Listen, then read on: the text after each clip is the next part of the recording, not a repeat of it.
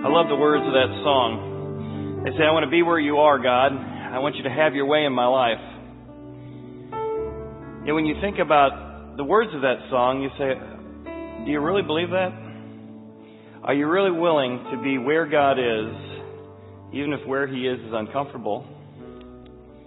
What if God having His way in your life means facing your greatest fear? Or going into the unknown? Or doing something that's going to be incredibly uncomfortable and incredibly stretching? Do we still want to be where He is? I do in my head, I'm just not sure I do in my heart. God's going to turn to Moses and say, hey, all these plagues haven't worked out yet. The Pharaoh still unrepents. I want you to go again to the Pharaoh. I want you to again approach him. And he's going to reject you again. And it's going to be more fear, more rejection, more pain. But if you want to be where I am, you got to take these steps of faith. And if you want to be where I am, know that I'm going to work in the midst of this difficult circumstances enough that you're going to have a story to tell your children and your children's children about what I did today through these signs and wonders. So as we sing this next song, ask yourself again, do I really want to be where God is, even if He's calling me into deeper oceans, calling me into deeper places of uncertainty, deeper places of, of, of difficulty? Make the next song really a prayer. They say, God, yes, I am willing to go into the ocean if it means being closer to you. Father, we are so thankful that we are no longer slaves to fear. We're no longer slaves to what we do or what we don't do. Father, we no longer find our identity in our own works, in other people's approval. We will not be enslaved to any of those fears any longer, Father.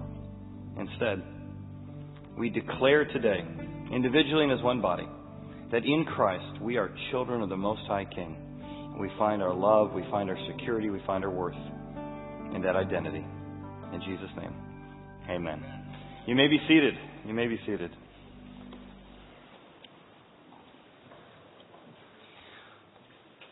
Well, today we're going to look at how God is trying to help a group of people again get free and find their identity in Him. We're going to look again at some more Egyptian gods. One we've heard about already, and one is a new one that has been controlling the area of Egypt. The two gods we're going to look at today are Osiris, which we've heard a little bit about. He was a fertility god. He took care of the Nile. He took care of the vegetation in the land. He had been chopped up in the mythology in pieces and had been put back together by his wife Isis. So he was a resurrection god.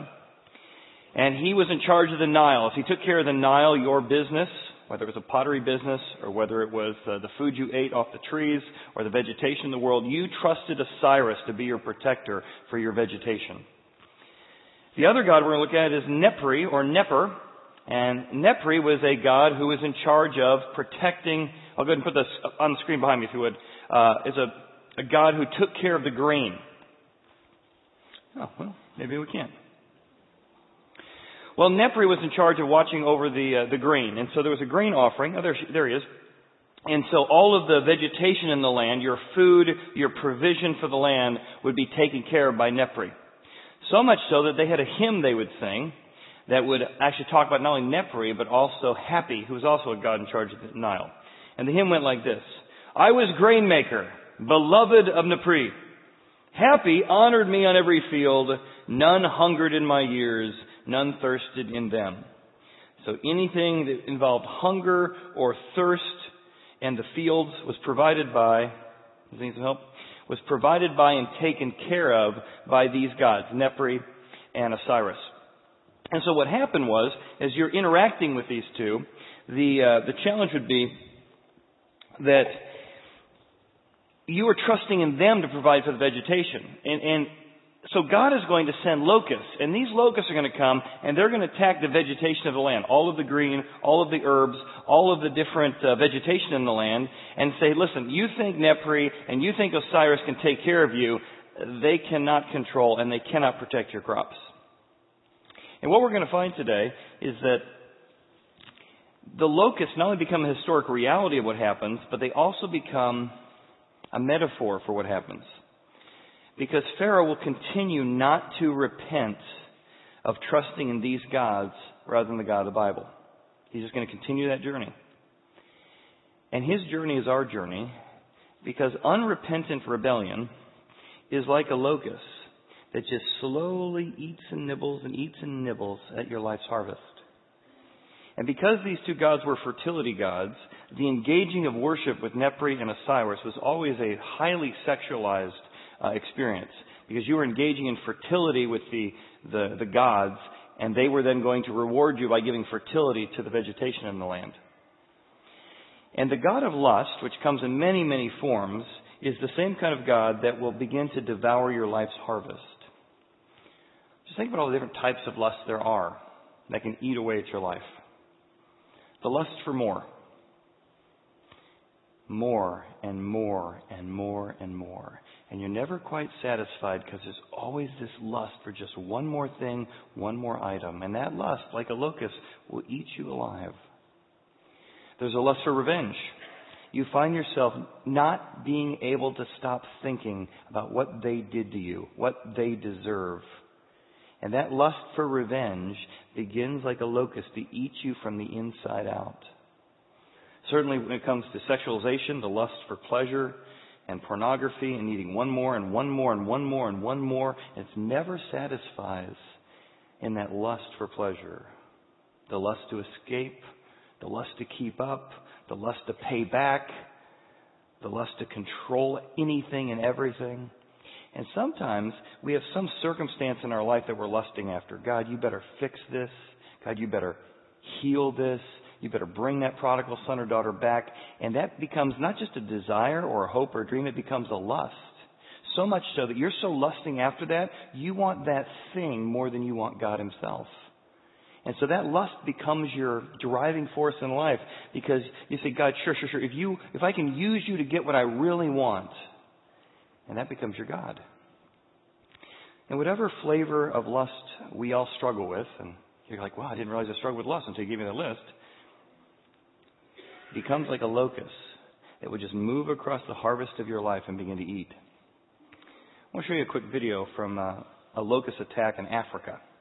So you can get a feel for the scene of what the Egyptians are going to see in the next couple of verses of, of the passage and also get a feel for what it looks like when you leave these locusts unchecked in your own heart, how they begin to eat away at your own life.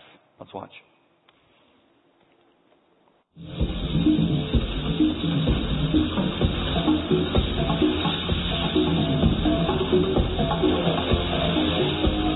Triggered by the rains, an all devouring army.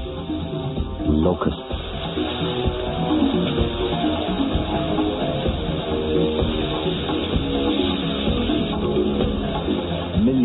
emerge from eggs buried in the sand, gathering into columns which may stretch for 10 kilometers.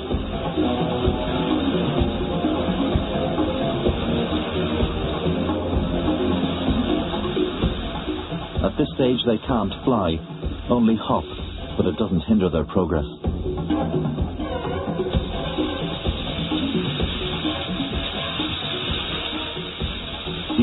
Sweeping hordes devastate any fresh growth in their path.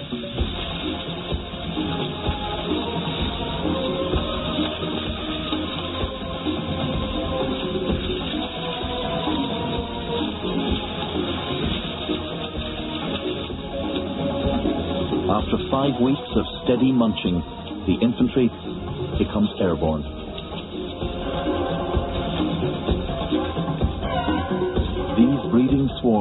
Cover up to 80 kilometers a day, but only while the food and moisture last.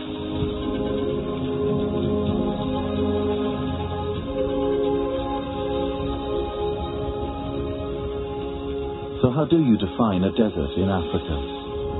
There are places where less than 50 centimeters of rain falls a year. Well, it's one thing to hear about locusts, it's another thing to see it, right? The kind of devouring power that's going to happen in Egypt, the kind of devouring power that's going to happen uh, in our own lives if we don't deal with these things. So looking at the two plagues, we're looking at reasons why we should repent, and then real practically, how do you repent? In hopes that we can avoid a lot of heartache and a lot of pain in our internal life as well as our external life. So let's look at some reasons from the first plague as to why we should repent. Reason number one, we see in the first verse. Locusts are going to eat crops for generations. If you don't deal with some of these lusts before they begin to grow and expand, they're going to eat crops for generations. The Lord says to Moses, I want you to go back into Pharaoh again, and I've hardened his heart. I've made firm his decision to reject me, to be rebellious, and I've made firm in the hearts of his servants. But here's why I'm doing this. That I may show these signs of mine before him. I'm going to demonstrate my power over his gods. And I'm going to create a story for you that you can tell in the hearing of your son and your son's sons. So notice I underlined that. Your children and your grandchildren are going to hear about how you interacted here. The power of you taking on and liberating the people is going to impact generations. As you tell them of the mighty things I have done in Egypt and my signs which I have done among them. And here again, the last part of the verse, that you may know that the people may know that Nepri is not the God, Osiris isn't the God, that I am the Lord, I am the Master, I am the one in charge. And you see how he says that what you're doing in good is going to affect generations, children and children's children? But the opposite is true. In the same way that goodness and obedience and blessing can be passed on for generations through freedom, so too can lusts and patterns in our life be passed on for generations. The locusts we let into our life, the locusts we refuse to kill and deal with, end up affecting generations in our family line. I mean, where do lusts come from? Where do these bad habits come from? The media? Sure. Culture? Yeah. From family? Definitely. Talked to a guy about a month ago. He was talking about in his early 20s. He struggled with pornography. And as he began to trace back his struggles with that becoming more and more of an addiction, he said, I'll never forget where it began. He goes, as a kid, I was, I was hanging at Grandpa's house. And I'd go to Grandpa's house and I loved hanging out at Grandpa's. And, and one day, uh, I decided to sit down over at Grandpa's and, and I went into the bathroom. And so I sat in the bathroom and, and we were about to go outside and play and sitting right next to the toilet were magazines. And I pulled one of them out. It was the first time I saw a Playboy. Grandpa left it in the bathroom. And he said that was the beginning of an addiction in my life. And because grandfather had not taken purity and faithfulness seriously, it got passed on to his son and now to his grandson as he unleashed locusts of patterns and normalizing this behavior in his life. So one of the reasons we need to learn how to repent is because it's not just affecting us, it's affecting our families and it's affecting future families as well. Whether it's discontentment and the lust for materialism and that get passed on for generations, the lust for revenge or pride or arrogance, those patterns spread. The second thing we notice is the reason we need to repent is that locusts keep eating while we're waiting. Moses and Aaron came into Pharaoh and said to him, Thus says the Lord God of the Hebrews, How long will you refuse to humble yourself? How long? Why do you keep waiting to turn to me, to recognize that I have power over your gods? Let my people go, that they may serve me. Or else, I'm telling you, the consequences that are coming your way are going to be painful. If you refuse to let my people go, if you refuse to humble yourself, if you refuse to repent, tomorrow I am going to bring locusts into your territory. Now notice the word tomorrow. If you remember from the, uh, the plague we looked at from the plague of the frogs, God had turned to Pharaoh and said, all right, when do you want the frogs gone? And Pharaoh says, tomorrow. Really? You don't want just now? Tomorrow, I'm still in charge here. So God sort of flips the script and says, you remember last time tomorrow I did what I said? Now I'm telling you, I'm going to do what I say. Tomorrow, consequences are coming. You got a short window of time to repent. You better repent. Because let me tell you how bad it's going to be. I'm going to bring locusts into your territory, and they're going to cover the face of the earth. No one will be able to see the earth. He's talking about the, the area of the earth It's an idiom for the area that Egypt controlled.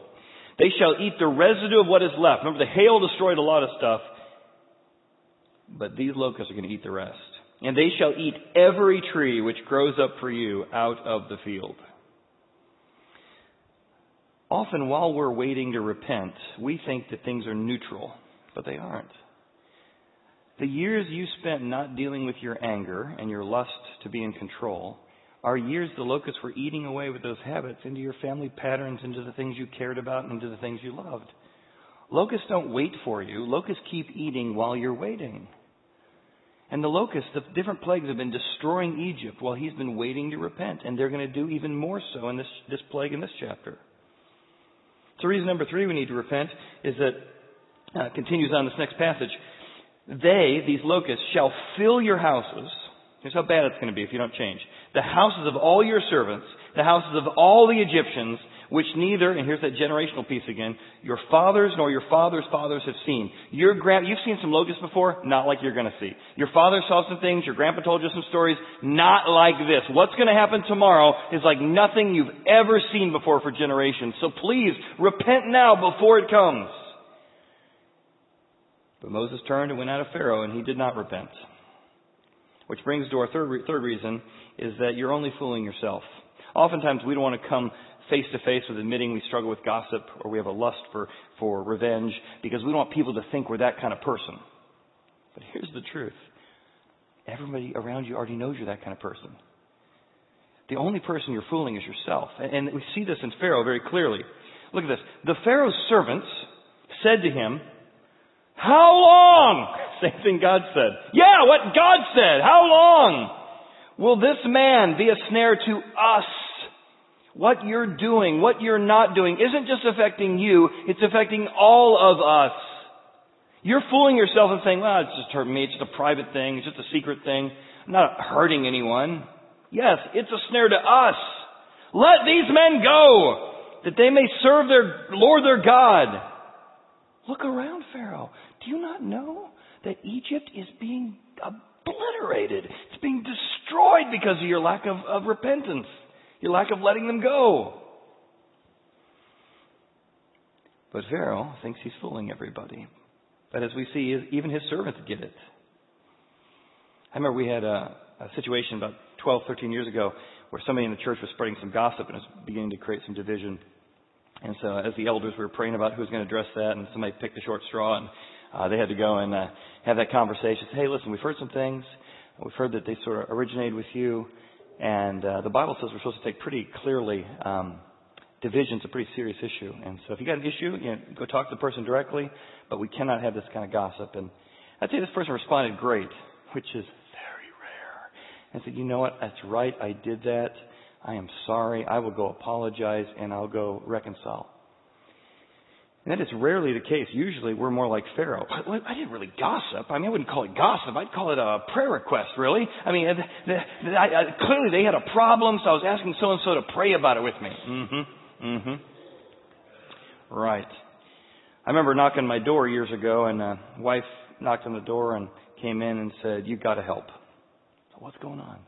I just opened the computer and found files and files of pornography, and my husband's meeting me here, and I want you to help us because this is something that is obviously taking over his life. So we sat together that evening and talked and talked about some ways to put some parameters in place and begin to dig into what are the reasons that led to this addiction. And, and he said, yeah, I got it. Now I'm going to take care of this. And then pretty much, you know, poof, heard nothing about it for three years.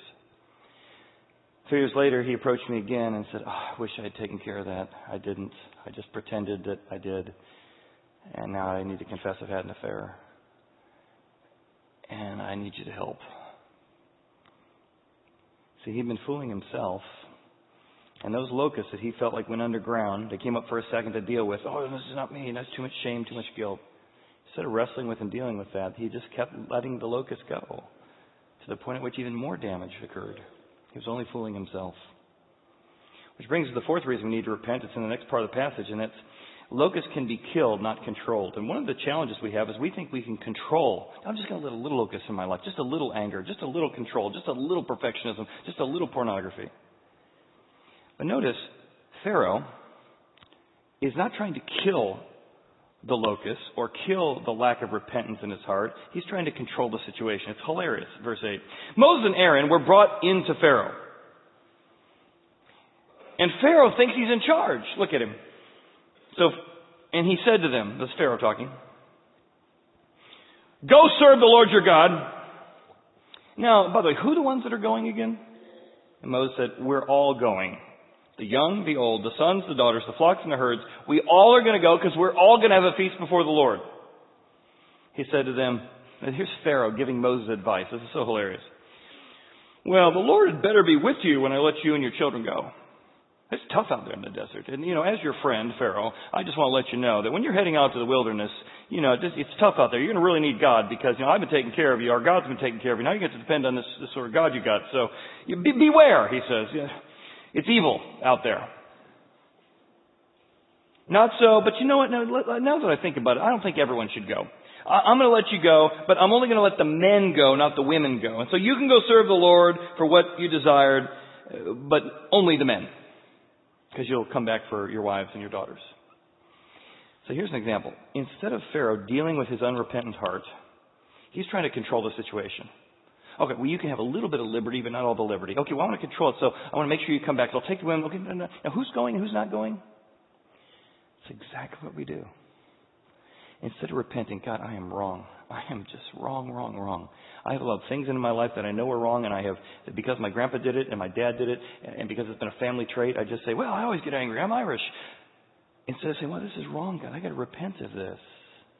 I've allowed this into my life. We try and control and manage the situation, just like Pharaoh does. And here's why, fifth reason why we got to deal with this. And it cannot be more clear than in this passage. It can get worse. Always. You think after all these plagues, it can't possibly get worse. It can always get worse. The Lord said to Moses, All right, stretch out your hand over the land of Egypt for the locusts. They may come upon the land of Egypt, and they're going to eat every herb of the land, all that the hail has left. And you're thinking, Oh my goodness, that can't get worse. Every herb, all that was left. I thought the hail was bad. It can always get worse. So Moses stretched out his hand over the land of Egypt, and the Lord brought in an east wind on the land all that day and all that night. And when it was morning, the east wind brought the locusts. And the locusts went, it gets worse. Over all, not a little bit, all the land of Egypt, and rested on all the territory of Egypt. And they were very severe. Previously, there had never been such locusts as what happened this day nor shall there ever be after this. And at this moment, you're thinking, wow, it cannot get worse than this. It can always get worse. And as a team over years, volunteers and staff, I'm just always amazed at how hard it is for the human heart to hit rock bottom. Every time you go, oh, that's. But the, the person who you think hit rock bottom says, well, it can't get worse than this. And so they don't repent. Can't get worse than this. And it gets worse. Look at the next verse. And they, the locusts, covered the face of the whole earth, all of the Egyptian area, so that the land was darkened. Now they're not only crawling, they're flying. And so now you can't even see the sun because of all the locusts flying in the air. And they ate every herb of the land and all the fruit of the trees which the hail had left. So there remained nothing green on the trees or the plants of the field throughout the land of Egypt. Oh, nothing. No green in the whole country. Every square corner of Egypt is impacted. It can always get worse.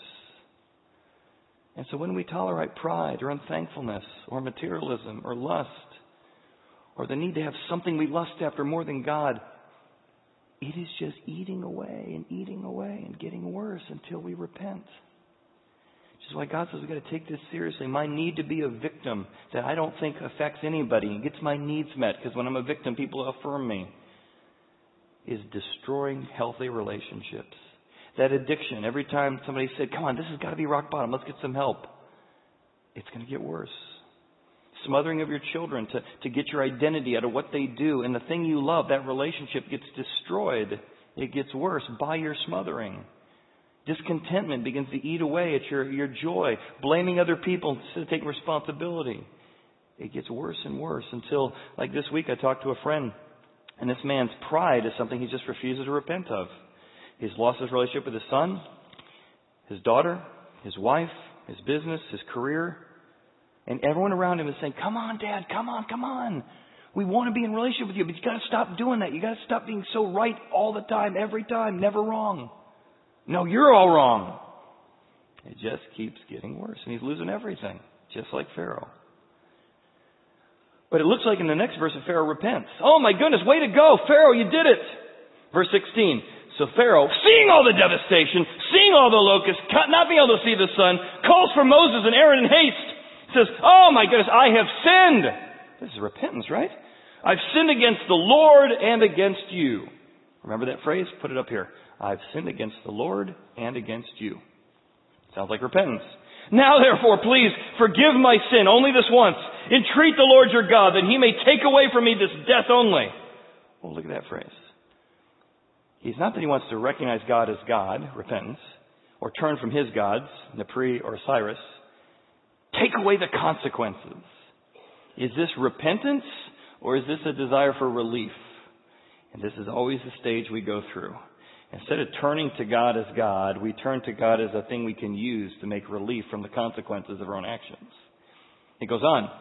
So he went out from Pharaoh. This is so amazing. How gracious and kind and merciful God is. Despite this manipulative repentance, God says, all right, one more piece of mercy, one more piece of grace. So Moses goes out from Pharaoh and he says, God, would you remove these consequences from Pharaoh? And the Lord blew a very strong west wind and took the locusts away and blew them into the Red Sea. And look at that. There remained not one locust left in all the territory of Egypt. But now that the consequences are gone, Pharaoh's heart hardens and God confirms his decision not to let the children of Israel go.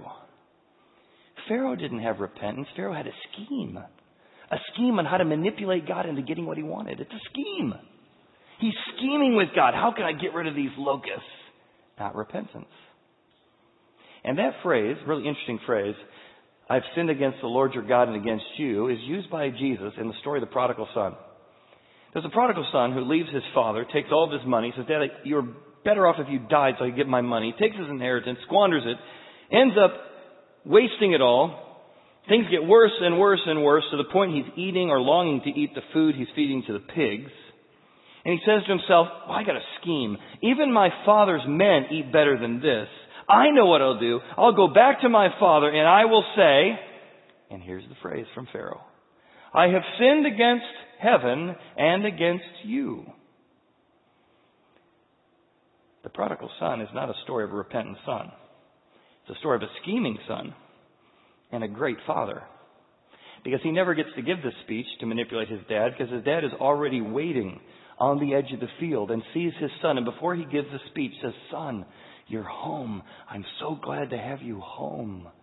And the story of the prodigal son is really the story of a great father who goes out to a rebellious son who's trying to manipulate him and goes out to a religious son who's angry at him. Showing us that we can be lost in our religion or we can be lost in our rebellion. And when you repent, you don't try and manipulate God. You try and find the Father's heart and say, I want to be near the Father. But that's not where Pharaoh is. So instead, these locusts, this unrepentant rebellion in his life is like a locust. It just keeps devouring and devouring his life's harvest. So how do we repent? That's why we should repent, all right, Chad, you convinced me. Now, how do I do it? Three quick steps. Step number one. We need to renounce alignments we've made with gods of lust. What we've learned over the last few weeks is that habits, bad habits, are alignments we make with, with evil forces, demonic forces even at times, because we're aligning ourselves with something that's not God. So instead of just trying harder, we need to say, God, I'm going to renounce these alignments I've made with the gods of my culture. One of the gods that we're going to see in this next plague that speak to how to do this is the god Re. He was the all-powerful God who gave light.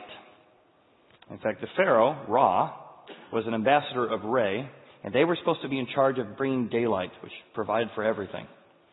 And God is going to say, the thing about gods, foreign gods, evil gods, is they pretend to be your friend. The New Testament says it this way Satan appears as an angel of light. He comes into your life and says, Hey, this is going to help. I got some things that are going to help you out. And what they do is, evil presents darkness as light. And so you think you're doing the right thing, and meanwhile you've given yourself over to darkness. It sounds like this. Oh, don't worry about that. Actually, doing a little bit of this will help your sex life. No one will get hurt. I wouldn't call it jealousy what I'm doing right now. It's more like I feel sorry for them. I only do it when she's not home. It's not gossip if I don't say who, who it was. It's not really envy. Again, I just feel bad for their situation. And what happens is when we begin to take those phrases, say those phrases, connect ourselves to those phrases, articulate those phrases, we are making alignments with foreign gods. So we need to renounce those. Look what happens. The Lord says to Moses, Stretch out your hand toward heaven, that there may be darkness over the land. You see, the, the gods who say they're light are really dark, and I'm going to show you the darkness that really is in them. And I'm going to cover the land with darkness. And Re and Ra have no power to bring real light. I am the only source of light. And this darkness is going to be so thick it can be felt. It's an evil darkness. So Moses stretched out his hand toward heaven, and there was a thick darkness in all the land of Egypt for three days. And they did not see one another in the darkness. Nobody sees each other. No one got up from their place for three days. They're just hiding out in their house, scared to death about the darkness. But the children of Israel had light in their dwellings. And here's how, if you want to walk and grow as a follower of Christ, you need to say, I want to continue to walk in the light. See how it says that, the children of Israel had light in their dwellings? Boy, I'm not surprised to find out I got a brokenness. I'm going to bring my gack and bring my addictions and bring my lust and bring my materialism and bring my, my envy and bring my impatience. I'm not scared to bring this stuff into the light because God's already forgiven me for it. And so I love bringing my dirty laundry out before God so He can, He can work with me. The contrast to that is when you aligned yourself to Ra or Re, you say, no, no, I gotta hide in the corner. No one can know I struggle with this. Nobody can know this is something that's going on in my life. What would people think of me if they, if they found out that I had a, a revenge problem? But instead of just trying harder, I put a prayer in your program, but I'll put it up here on the screen. This is a prayer that I would just encourage you to say out loud. The reason you need to say it out loud is because evil forces aren't omniscient. And when you speak truth out loud, it breaks those allegiances. It renounces those ties you've made with these habits. So this is a prayer I put in your program so you can use. I would pray this every day. I would pray this several times a day whenever one of these new things pop up. Lord Jesus Christ, I renounce my old nature and allegiances with other gods that are tempting me toward whatever you saw that day. Anger, gossip, envy, jealousy, lust. I know that left to itself, it's wicked enough to lead me astray from you this old nature. I count that dead to sin. It died with Christ on the cross. And I declare that I am alive to God in Christ. And I ask you to rule and control my emotions, my lust, my anger, my, my tendency to talk. I give over to you my mind, my will, and emotions to your control, being alive to you. That's a powerful way that you can actually renounce these allegiances you've made and invite God's power into that. Say, God, I want you to be in control of my life, not to have this God in control of my life. Two, we need to not only renounce those allegiances, but number two, we need to come out of the darkness. To have somebody in your life before God and somebody else that you can say, hey, I'm struggling with this. I, I want help. Notice what it says in the passage. They're in darkness for three days, hiding out, scared. Oh my goodness, hiding out. Nobody can see me. I can't even see any other people. They don't even want to look at each other. But the children of Israel are walking in the light. So one of the things you need to do is say, oh my goodness, Chad gave this long list. And if, if you don't struggle with any of them, maybe you should do a seminar because the rest of us have five or six on that list. To say, oh, well, you know what? There's at least two of them there. And I need to come out of the darkness and say, well, I need to deal with this. This is a real problem. My need to be needed, my victimhood, whatever it is, is become a lust. And to bring that out in front of somebody else and invite God to, to, to begin to walk in the light is going to be the process of repentance. And then thirdly, and this is what we'll end with, we must sacrifice to the one that we worship. We always sacrifice to the one you worship. If you want to know what you worship in your life, I'll tell you an easy way to find it. Look where your thoughts go, your money goes, and your time goes. If you have a moment where you're quiet and you have nothing to think about, what do you think about? That's probably the thing your mind goes toward is what you're sacrificing to. So if career is that thing, and you give all your time and all your energy and all your efforts to, to there, I, I guarantee if that's your God, you've been sacrificing your health, you've been sacrificing your hobbies, you've been sacrificing your marriage, you've been sacrificing your kids. We always sacrifice to that which we worship. If your, your kids are your thing, they're not just a good thing, they're the ultimate thing. I promise you, you're, you're sacrificing them. You've sacrificed your marriage to be a good mom or to be a good dad. We always sacrifice the thing we worship. And we see that here as Pharaoh speaks to Moses. He says, All right, fine, fine, go serve the Lord. Only you can't take your money with you. You can't take your flocks and you can't take your herds. They're going to stay back here. And we'll even let your little ones go. You got the little ones, you got the moms, the dads, your wives, but no sacrifices. And Moses says, that's ridiculous. You must also give a sacrifice and burn offerings. We can't go serve the Lord if we're not going to sacrifice to the Lord. That's how worship works. Our livestock will also go with us. Not one hoof is going to be left. God is liberating all of us. Verse 26, for we must take some of them with us to serve the Lord. And even we do not know and even we do not know with what we must serve the Lord until we get there. We're going to get there and God might say He wants all of it. We'll give Him all. God says He wants half of it. We'll give Him half. We're going to sacrifice to God because He's our God. But the Lord hardened Pharaoh's heart and He would not let them go. He says, get away from me then. And Pharaoh says, all right, you'll never see my face again. Where does your money go? Where does your time go? Where do your emotions go? It'll probably tell you what the real number one thing in your life is. And if that is not God or Christ, it's a time to reevaluate and say, I need to renounce that thing that I've turned into the ultimate thing. I need to come out of the darkness and say, God, I want you to be number one. And I'm going to begin to align my heart, my life's worship, to making you number one in my life. And if you do, you're going to find freedom and grace and mercy and a God who is in the liberation business. He can't wait to help you step out of your locust moments to find freedom because that's what He's all about. Let's pray. Father, thank you for liberty. Thank you for working with even a broken heart like Pharaoh's. And God, I ask that you convict us today. Draw us today. Sing songs of freedom to us today that we would no longer be addicted to fear and addicted to worry and addicted to ourself, but we begin to be longing children of God who want to walk in freedom every day aligned with you. And we ask this in Jesus' name. Amen. Amen. Well, thank you for being with us today. If you came prepared to give, uh, there's some offering boxes on your way out. If not, we'll see you next week as we continue our journey through yet another Egyptian God.